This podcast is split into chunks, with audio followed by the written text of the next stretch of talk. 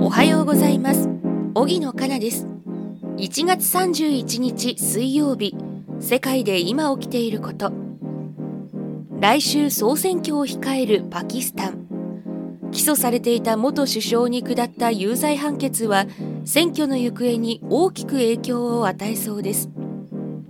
このポッドキャスト「デイリー・ブリーフ」では世界で今まさに報じられた最新のニュースをいち早く声でお届けします。総選挙直前のパキスタンで起きていること。パキスタンのイムラン・カーン前首相が禁錮10年の判決を受けました。2018年からおよそ4年間首相を務めたカーンは昨年8月に汚職を問われて有罪判決を受けた後首相在任中に国家機密を漏らしたとして起訴されていました。パキスタンでは2月8日に総選挙が予定されています。カーンが立ち上げた政党パキスタン正義運動は若者を中心に根強い人気を誇っていますがカーンに対する有罪判決はパキスタン軍によるカーンとその政党に対する圧力だと指摘されています。カーンは裁判に対し八百長だと反発しており控訴する構えだと伝えられています。金メダルは2年越しでアメリカの手に。2022年の北京冬季オリンピックでは当時15歳だったロシア出身のフィギュアスケート選手カミラ・ワリエワのドーピング疑惑が発覚しました。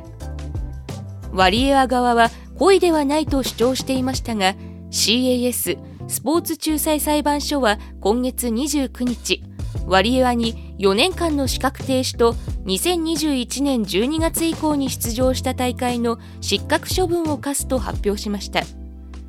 これによりワリエワがメンバーとして出場し ROC ロシアオリンピック委員会が金メダルを獲得したフィギュアスケート団体は ROC が3位に格下げとなり2位だったアメリカが金メダル3位だった日本が銀メダルに繰り上がることになりました。ROC は不服申し立てをする構えです。またドーピング違反が認定されたにもかかわらず ROC のメダル獲得を認めた対応への批判も上がっています。サザビーズはロシアの富豪に勝訴した。ロシアのビリオネアであるドミトリー・レボロフレフは絵画や彫刻などを美術商から購入した際に不当な高値で購入させられそれを競売会社のサザビーズが手助けしたとして同社を訴えていましたがニューヨークの裁判所はこの訴えを退けました。例えばリボルフレフは美術商がレオナルド・ダ・ヴィンチの絵画サルバトール・ムンディを8300万ドルで入手したことを知らずに1億2750万ドルも支払うことになったと主張していました。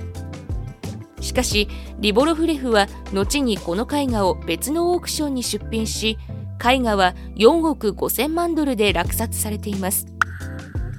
ヨーロッパの農家の怒りは収まらない。フランスでは今年に入ってからパリ周辺の主要高速道路をトラクターや工作機が塞ぐ抗議デモが複数回行われたほかドイツやベルギー、スペイン、ポーランドなどでも農業生産者による同様の動きが起きています。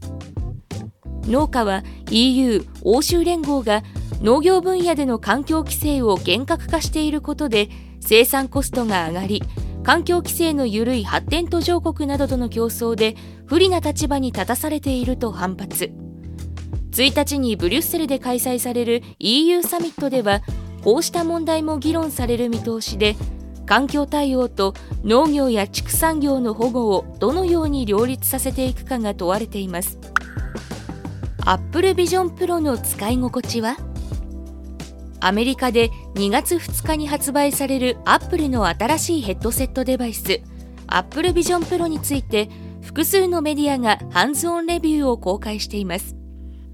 CNN はビデオ通話一つとっても自分がどこにいるのかわからなくなるほどの体験だったとレポート。